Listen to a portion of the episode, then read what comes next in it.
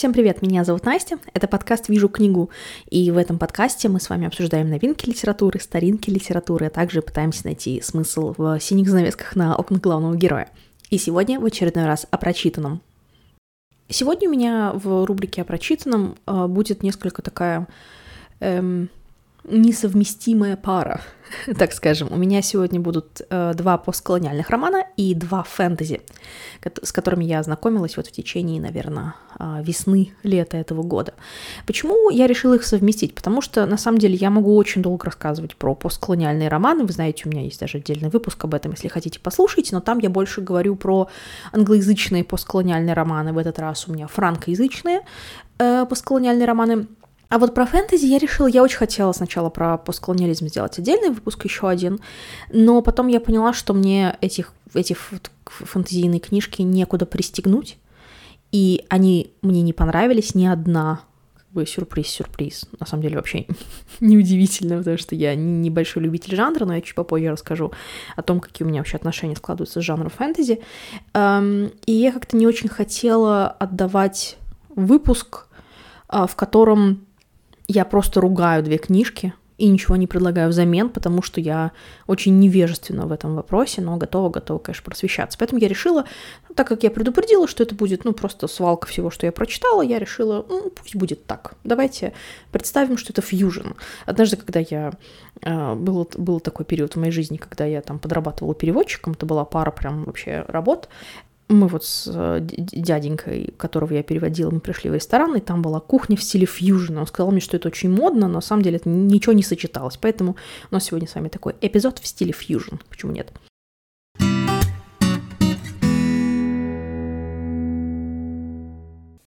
Начнем мы с вами с чего-то такого более серьезного, потому что мы поговорим не просто о постколониальной литературе, а о и даже не просто о франкоязычной постколониальной литературе, мы с вами поговорим, ну, прям сразу так, про геноцид в Руанде.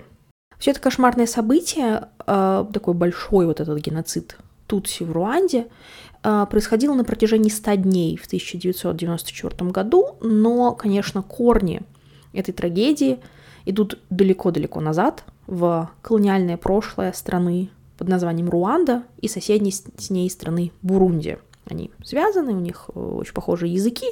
Ну, раньше они были как бы одной колонией, одной страной, но потом Руанда стала Руандой. Значит, в чем, в чем дело? Почему, собственно, белые пришли и все испортили? Изначально э, вообще Бурунди и Руанда, они были немецкой колонией, а потом бельгийской колонией. Но э, европейцы, когда пришли на эту территорию, они поняли, что вот на этой территории э, исконно живут как бы три народности. Тутси – это национальное меньшинство, это очень важно. Они просто, ну, есть такая теория, и вот в книжках как раз об этом рассказывается, что они вот якобы потомки то ли египтян, то ли кого-то, кто спустился с севера, они были просто больше похожи на европейцев из-за того, что у них были тонкие носы. Национальное большинство, такая этническая группа, которая называется хуту, у них уже такие были более толстые носы, и пигмеи тва, это ну, прям совсем такая маленькая группа населения, мы ее вот сейчас в расчет не берем. И, естественно, так как европейцы э, хотели, чтобы, хотели сотрудничать с кем-то, кто похож на них, они сделали Тутси правящим классом.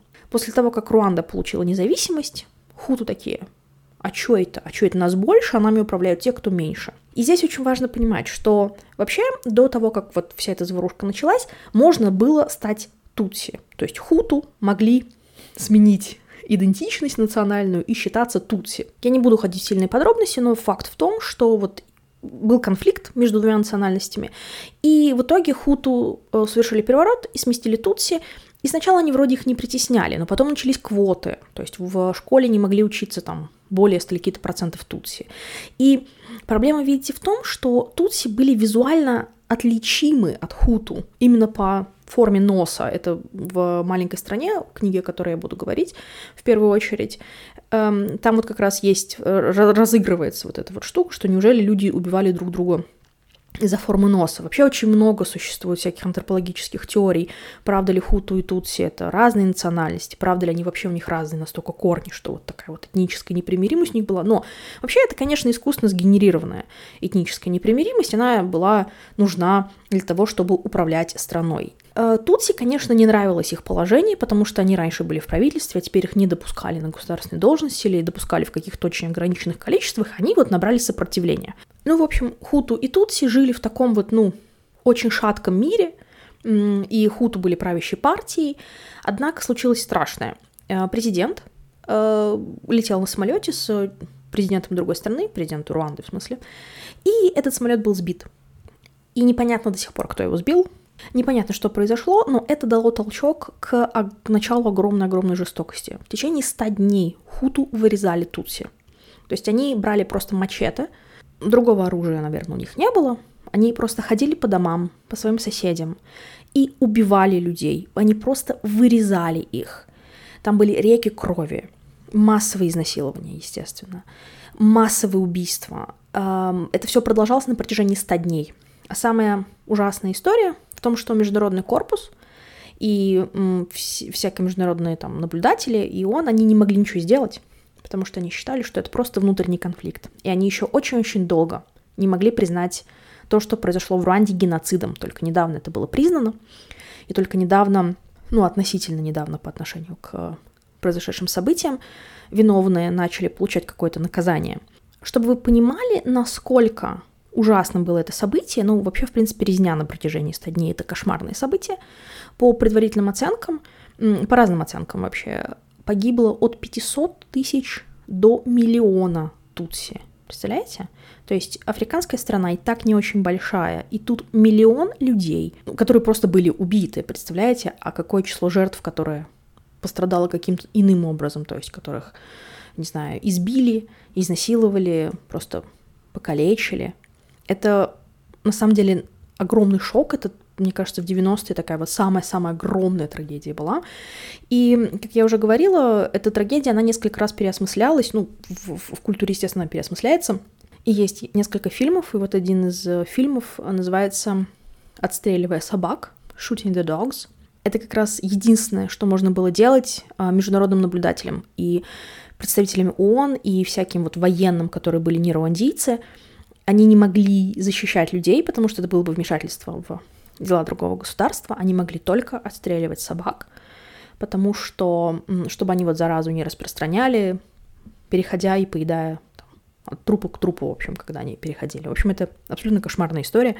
Естественно, в литературе она тоже оставила свой след. И вот две следующие книги, которые я порекомендую, они как раз посвящены вот этой трагедии. И, к несчастью, эм, люди, которые написали эти книги, они очень понятно, что они, ну, к несчастью, пережили это просто на своем опыте. Это не то, что они пишут просто по каким-то статьям. Это то, что им, к несчастью, пришлось пережить. Вы меня можете спросить, а зачем, как бы, ты хочешь нам их порекомендовать? Мы и так, как бы, ну, живем в антиутопии немножечко. Зачем еще нам об этом читать? На самом деле, я считаю, что очень важно читать про такие вещи, очень важно об этом думать, и очень важно знать, эм, когда что-то такое происходит, потому что, как писал Хемингуэй, взяв эпиграф из Джона Дона, «No man is an island», никакой человек — это не остров. Нам важно понимать э, культурный контекст в том числе.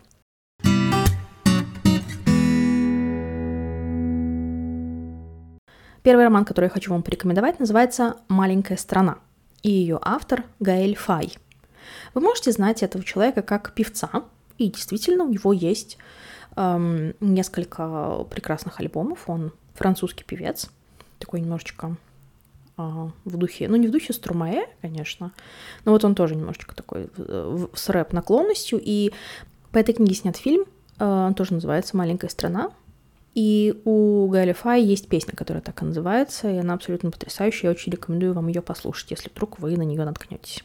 Итак, о чем же книжка «Маленькая страна»? «Маленькая страна» рассказывает о детстве одного мальчика, которого зовут Габи, ему 10 лет, и у него отец француз, а мать беженка из Руанды, потому что из-за того, что вот хуту начали притеснять тут, естественно, очень много людей э, ну, эмигрировали, сбежали, и они вот живут либо в Бурунди, либо в Заире они живут, ну, то есть в соседних странах они живут. Габи очень хорошо живет в столице Бурунди, и он не понимает, почему мама так требует, чтобы э, его и его сестру увезли во Францию. А, как вы понимаете, все это происходит вот буквально накануне вот этих вот 100 дней резни. То есть все очень чувствуют какое-то напряжение, Притом они достаточно обеспеченная семья, э, они уже практически, ну там у них мама с папой практически не живут вместе, у них, э, ну, отец довольно обеспеченный, потому что он ну, белый француз в Руанде, и у них есть э, слуги, которые работают в доме, один из них Тутси, другой из них Хуту, и там вот тоже на их примере видно, как эта нетерпимость проявляется. На самом деле, так как мы все видим глазами десятилетнего мальчика, это абсолютно пронзительная вещь, я бы сказала, я бы сравнила ее, наверное, даже с «Убить пересмешника», потому что здесь тоже есть детский взгляд на ужасные вещи, потому что он пытается понять, как так выходит, что одни руандийцы убивают других руандийцев, в чем причина, Роман, на самом деле, он очень классный, он такой, он мне напомнил Романа Гори в каком-то, в таком вот воплощении какой-то ностальгии по потерянному детству, по стране, в которую он уже никогда не сможет вернуться, не потому, что этой страны больше не существует, а потому что вот эта невинность, которая у него была, она была отобрана самым зверским образом, а, разгоревшимися восстаниями, разгоревшимся а, разгоревшейся жестокостью, где он вынужден тоже делать выбор между тем, что хорошо и правильно, и между там местью за... Потому что у него погибает, естественно, очень много родственников. Они, несмотря на то, что он сам живет в Бурунди, в соседней, да, его мать практически сходит с ума, его отец тоже постоянно подвергается какому, какой, какому-то риску. И в итоге мы знаем в самом начале, вот нам такой уже взрослый герой рассказывает, что их сестрой отправили во Францию, и он уже вернулся в Бурунди только в очень-очень зрелом возрасте, и, ну, там вообще, на самом деле, прекрасная, прекрасная вещь, очень такая я не хочу говорить трогательная, потому что трогательная как будто бы означает, что она милая. Она такая пронзительная, наверное, даже, я бы сказала, книга. Очень-очень ее рекомендую. Слог прекрасный, перевод прекрасный, и очень сложно пересказывать эту вещь, потому что она такая полна, вот, полная впечатлений э, и каких-то эмоций ребенка, то есть вот как, вот как обычная жизнь может перевернуться с ног на голову эм, из-за того, что ты даже не понимаешь и не можешь осознать, и даже несколько лет спустя все равно осознать не можешь. Поэтому Гаэль Фай «Маленькая страна» — это одна из лучших книг в этом году, которую я прочитала, и очень-очень вам ее рекомендую. Следующая книга, которая посвящена той же самой теме и э, которая тоже очень хорошая, но немножко в другом смысле, это книга, которая называется «Богоматерь Нильская». Ее написала Скаластик или Схоластик Мукасонга. Почему такое имя? Потому что э, французы привезли с собой не только французский язык, но и свою религию в том числе, и поэтому очень многих э, вот руандийских девочек зовут вот такими вот именами, которые э, как-то отсылают нас на христианские добродетели. То есть здесь у нас будет Глориоза и, ну, вот всякие такие имена у нас там, конечно же, тоже будут. Эта история происходит немножечко до геноцида 94 года, это в 70-х происходит. Но, как я уже говорила, период вот этой вот напряженности между Хуту и Тутси, он ну, был практически всегда, начался он после обретения независимости, и вот шел, шел все время, но в любом случае это 70-е годы, и Богоматерь Нильская — это лицей. То есть вот в этом лицее учатся девочки, и по квоте учатся две девочки Тутси, все остальные Хуту. Среди них есть одна такая, вот как раз Глориоза, которая дочь очень важной шишки. Их там учат, как быть хорошими женами. То есть это такой очень привилегированный как бы колледж, да, лицей привилегированный, где девочек там с ними говорят только по-французски. Вот их из них такой институт благородных девиц только для руандиек. И вот эта Глориоза, она дочка большой партийной шишки, и она начинает, она такая, знаете, она комсомолка, прям такая, ну, в, в, в том понимании, она такая активистка. Она с самого начала очень, конечно, негативно настроена к девочкам Тутси. Все остальные девчонки, они просто не проявляют никакого участие или без участия в их судьбе, они, ну, такие, знаете, просто, ну, вы есть и есть, и хорошо. А Глориоза, она прям очень активно их ненавидит, и девочки, которые с ней дружат, они вынуждены делать вид, что тоже ненавидят этих девочек Тутси, но по их поведению понятно, что, конечно, ну, никакого, на самом деле, негатива они к ним не испытывают. И поэтому все запутывается еще больше, когда напряжение растет, и Глориоза буквально становится во главе вот этого вот этой кампании по искоренению Тутси, и это ну, ужасно на самом деле, как вот этот щелчок случается, когда от нейтральности вы переходите к а, физической жестокости. То есть даже если вы не ненавидите, просто вам приказывают, и вы идете и начинаете делать какую-то дичь. Здесь, на самом деле, очень сложно тоже говорить про какой-то сюжет, потому что у нас есть персонажи, которые постоянно повторяются, да, девочки, которые центральные персонажи, вот почти выпускной класс. Но вот все истории, которые там есть, они такие больше виньеточки, они такие такие небольшие новеллы в составе этого романа, и до последнего там какой-то драмы-то не намечается. То есть там драма-то всегда есть. Она есть в том, что как с девчонками обращаются, как их лишают субъектности – как э, буквально там один чувак хочет жениться на одной девочке. Ее родители знают, он какой-то тоже очень э, богатый, знаменитый, и он буквально приезжает в школу, просит поселить его в коттедже, и буквально забирает к себе эту девочку, ну уж, я не знаю, наверное, неправильно говорить, сексуальное рабство, но как бы ее согласие здесь никто не спрашивает особо, она очень гордится тем, что она может выполнить свой долг, но понятно, что этот взрослый мужик с ней там делает. Э, на протяжении, там, не знаю, на дней, ночей. Потом она от него неизбежно беременеет, неизбежно, конечно, также от, этой, от выкидыша и умирает.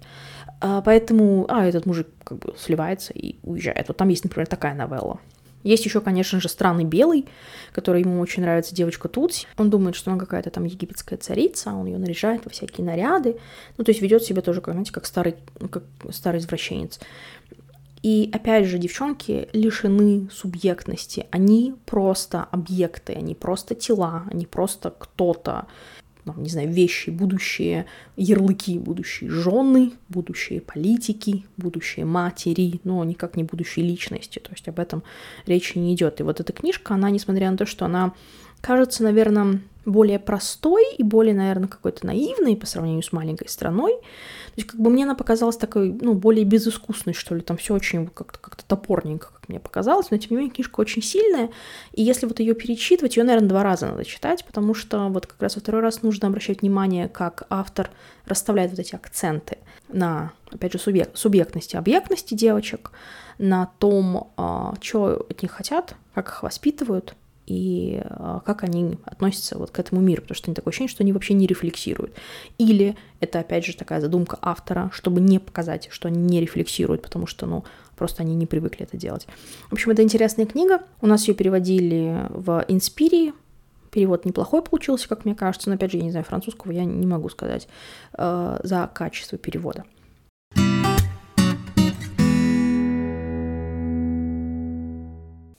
Это были книги про постколониализм и про конкретный геноцид в Руанде 94 года и там, этническую нетерпимость. А теперь давайте все-таки перейдем к фэнтези. Итак, небольшой дисклеймер. Я никогда не была большим фанатом научной фантастики. То есть вот все, что связано с космосами, вот с кораблями, которые бороздят просторы э, необъятной вселенной, вот это всегда было от меня очень далеко. То есть я такое никогда не любила. Единственное, кого я любила, это Кир Блучев. А вот фэнтези я всегда любила.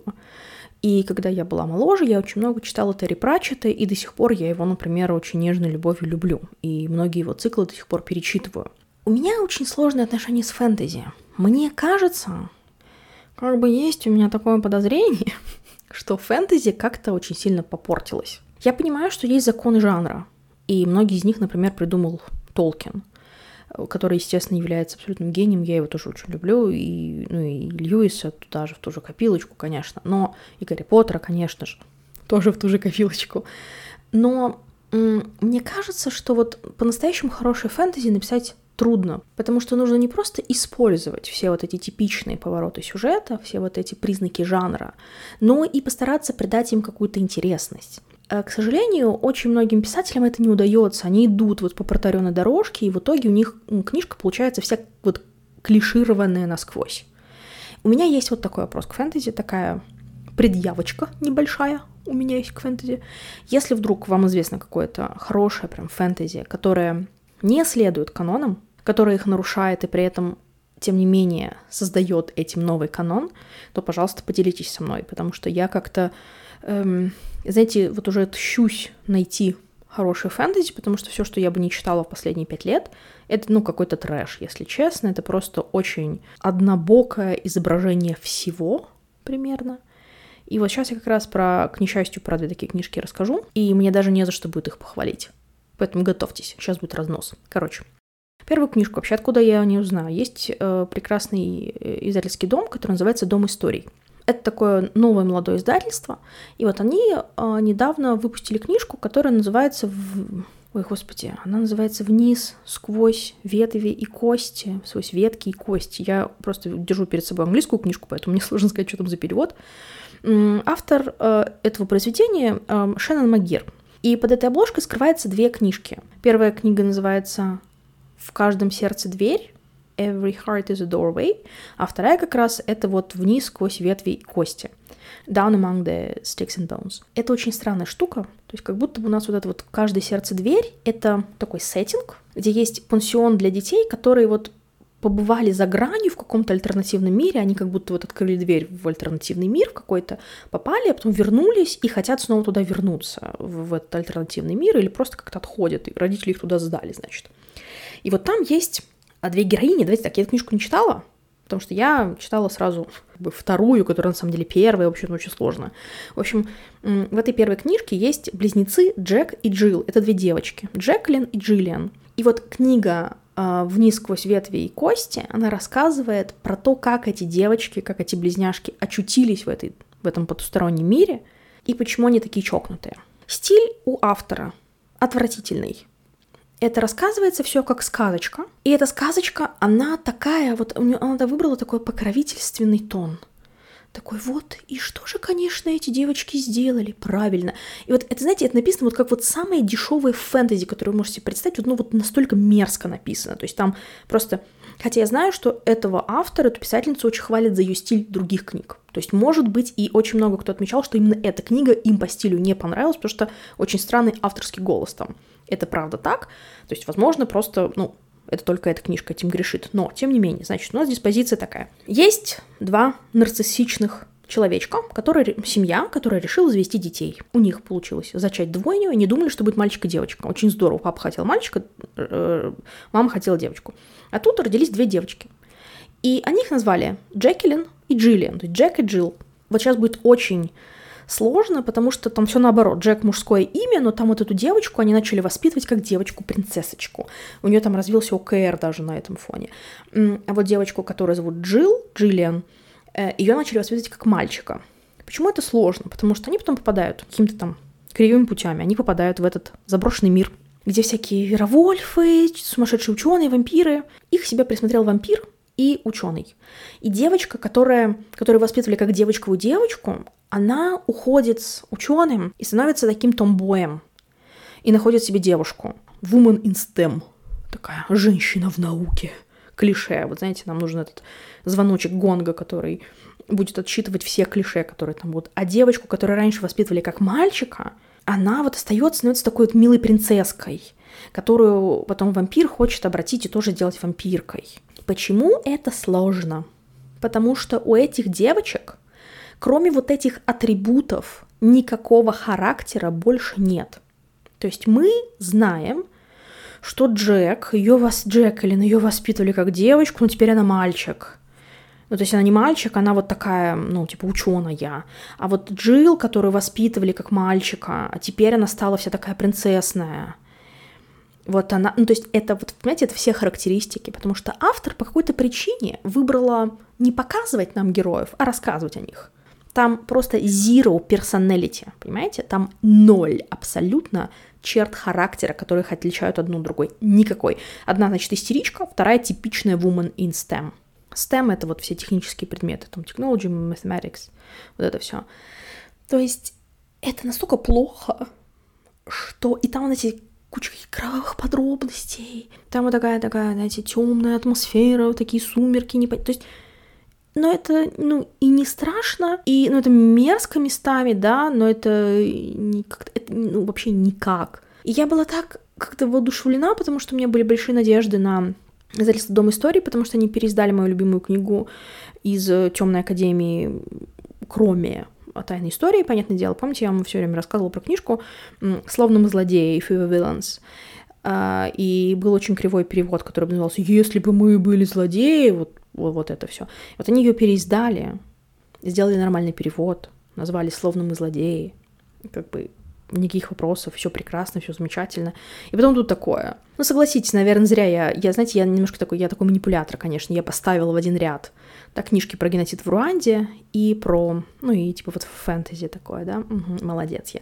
Ну, что ж, ну, то есть, как бы вы понимаете, что, естественно, одно с другим, с другим нельзя сравнивать, я не пытаюсь это делать, но все равно одно как-то меркнет на фоне другого, поэтому, в общем, вниз сквозь ветви, ветви или ветки и кости, ну, типа нет, простите. Если вдруг у вас было другое мнение, welcome to комментарий. Следующая книжка, которую я была вынуждена прочитать, из такого тоже темного фэнтези, это книжка, которая называется «Сестрица». Ее автор Дженнифер Доннелли – на, на английском называется Step Sister. И вот по названию на английском вы понимаете, что это про сводных сестер Золушки. Вопросов к этой книжке, к несчастью, больше, чем ответов. Как вы понимаете, там все повествование сосредоточено э, на одной из сестер. Я даже, вот понимаете, я даже I didn't bother даже вот запоминать их имена. Настолько они картонные, шаблонные, что я вот мне было плевать. Ну там, конечно, это, знаете, мать, которая заставила их ненавидеть Золушку а они вообще-то нормальные, а одна из них вообще тоже woman in STEM, то есть она тоже женщина-ученый, и вся ее функция сводится к тому, что она ходит и читает книжки, и все, это все, что она делает. Это значит, которую, ну, то есть там есть вот, вот, вот этот вот элемент жуткой сказки, где она себе пятку, одна себе пятку отрезает, другая себе пальцы отрезает. Вот там это есть. И вот та, у которой пальцы отрезаны, ей там чувак, который в нее влюблен, делает ей какой-то там протез, и она ходит и снова может ходить, а он в нее влюблен, потому что он видит ее золотую душу и пламенное сердце. Значит, почему я с таким сарказмом об этом говорю? Вот, эм, ну это, давайте так, я люблю fanfiction, и я читала fanfiction, который лучше, чем эта книга. Я вам могу назвать сходу 10 наименований фанфиков, которые лучше, чем эта книга. Почему? Закономерный вопрос. Ответ тот же самый. У персонажей нет характера, вообще никакого. У них личности отсутствующие. У них есть шаблоны, в которые не вписываются. Это вот женщина в науке или непонятая героиня. Значит, зачем-то не матюгнуться бы как бы. В общем, по неизвестным науке причинам автору очень захотелось поместить события в предреволюционную Францию. А теперь следите за руками. Золушка вышла замуж за принца, но это все французская революция, но Золушка не Мария Антуэнт. В общем, меня просто меня выносило. Меня просто, понимаете, я орала, меня ловили, честно. Потому что это очень странно. Зачем там нужна была такая французская революция непонятная? Какие-то там вот эти какие-то странные штуки. И самое главное, конечно же, вот эта вот сводная сестрица, она спасает империю. Она спасает весь мир, спасает страну, от, э, значит, дерется там с каким-то дядькой, с этим разбойником с каким-то надерется. У меня есть, опять же, да, я понимаю, что такое рамки жанра. Я прекрасно это понимаю, вообще никаких вопросов к этому нет. У меня есть другой вопрос. А почему арка искупления, вот эта самая redemption arc, почему она непременно должна сопровождаться каким-то героическим действием? Почему просто нельзя стать нормальным? Вот почему реально просто нельзя поставить человека, который там наговнял что-то в жизни, ну, того же Драку Малфоя, например, да? Э, в фанфикшене его очень часто любят, знаете, пристегнуть к золотому трио, и чтобы он там шел кого-то спасал. Мне кажется, это очень таким натянутым сюжетным ходом, очень каким-то, э, ну, тривиальным, что ли. Ну, потому что Роулинг сделала лучше. Она просто сделала так, что он больше, ну, не козел, что он просто, ну, понял, осознал, и ну, стал просто нормальным человеком. Отличный redemption arc, ребята, этого достаточно. Поверьте мне, чтобы искупить персонажа, этого достаточно. Опять же, я понимаю, да, что сейчас пошла вот эта мода на whitewashing, что мы антигероев или зло- из злодеев делаем антигероев, а из антигероев делаем героев, и поэтому есть Малефисента. Но Малефисенте, например, они просто добавили объема. Они сделали ей э, вот это вот backstory, да, они сделали ей какую-то фоновую историю, из чего дали ей корни, из чего ей вырасти, стать тем персонажем, э, которым она стала. А здесь это просто вот с бухты-барахты. Я всегда была такой милой. Я всегда, значит, была такая, но мама меня заставила ненавидеть Золушку, а теперь я искупилась. Вот теперь вот я спасла мир, и теперь я больше могу себя не ненавидеть. Мне очень жаль, потому что, как мне кажется, такие книжки вредные. Ну, я, не, я понимаю, что сейчас очень на такую темную территорию я захожу, в такую зону серой морали, я не считаю, что есть полезные и вредные книжки, но мне кажется, что такие книжки, они формируют очень странные идеалы для девочек. То есть вот девочка прочитает, и она думает, вот я вот плохая, вот я завидую, вот есть добрая девочка, а я вот такая вот злая девочка, потому что мы ассоциируем себя с главными героями, вот я плохая, и чтобы искупить свою вину, мне нужно сделать что-то грандиозное и просто сказать «извини», и просто ну, как-то раскаяться и просто сказать, прости, пожалуйста, я там была не права, этого просто недостаточно. Нужно обязательно совершить героическое действие. И мне кажется, это очень опасный посыл, если честно. Нет, эту книжку я не рекомендую тоже. В общем, раздалась им на орехи.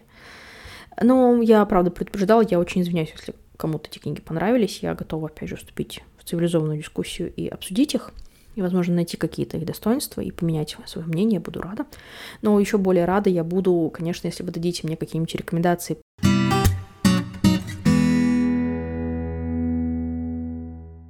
Итак, это было мое очередное прочитанное в постколониализме и в темном фэнтези. Так уж вышло. В постколониализме у нас была сегодня с вами э, схоластик Мукасонга и книжка Богоматерь Нильская, и Гаэль Фай и его книга «Маленькая страна». В Dark Fantasy у нас сегодня с вами была Дженнифер Доннелли и «Сестрица», ее роман, и роман эм, Шеннон Магуайр э, «Down Among the Sticks and Bones», «Вниз сквозь ветви и кости». Простите, мне перед глазами английское название, не могу ничего с собой поделать. Я буду очень рада видеть вас в своем телеграм-канале, где мы можем обсуждать книжки. Я сейчас там как раз читаю практически в прямом эфире одну, а, поэтому приходите, будет весело. И до новых встреч. Пока-пока.